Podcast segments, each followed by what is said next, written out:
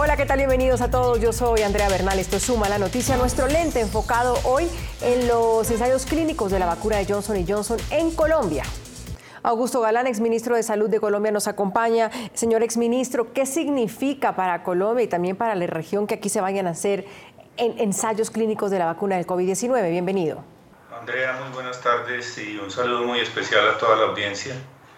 Pues eh, sin lugar a dudas, pues es, es una genera esperanza, pues digamos, es que tengan en cuenta al país en este tipo de investigaciones y análisis, un reconocimiento por una parte también a la calidez, a la calidad, perdón, de nuestros científicos que pues obviamente están en capacidad de contribuir a esta fase de la investigación.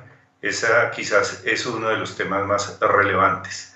Juan Hayer Rad, médico internista, reumatólogo, director científico, investigador principal del Centro de Investigaciones Médico Asistencial CIMEDICAL SAS. Y Andrés Duarte, director de Medicina Preventiva y Social de la Universidad Javeriana. Juan Hayer desde Barranquilla, Andrés Duarte desde Bogotá nos acompañan. Bienvenidos.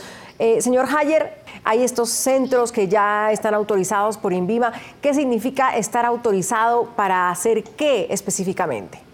Muy buenas, muy buenas, Andrea. Bueno, eh, ser un centro certificado en, Colombia para llevar un estudio de investigación realmente requiere eh, de, mucha experiencia.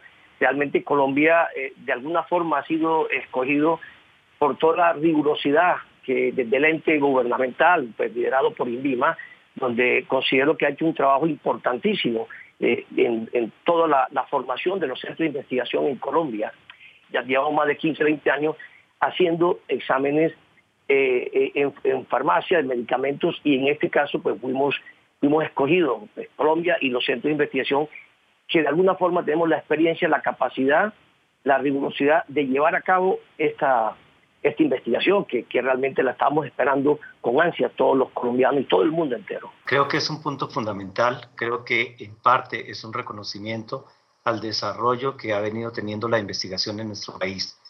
Y para las personas es tremendamente importante que una potencial eh, actividad preventiva con la dimensión que, puede, que tiene en este momento la pandemia y con, la, con el potencial de prevención que puede brillar, eh, hace que, que sea tremendamente importante para las personas que van a estar dentro del estudio el comenzar a recibir lo más prontamente posible ese tipo de intervención.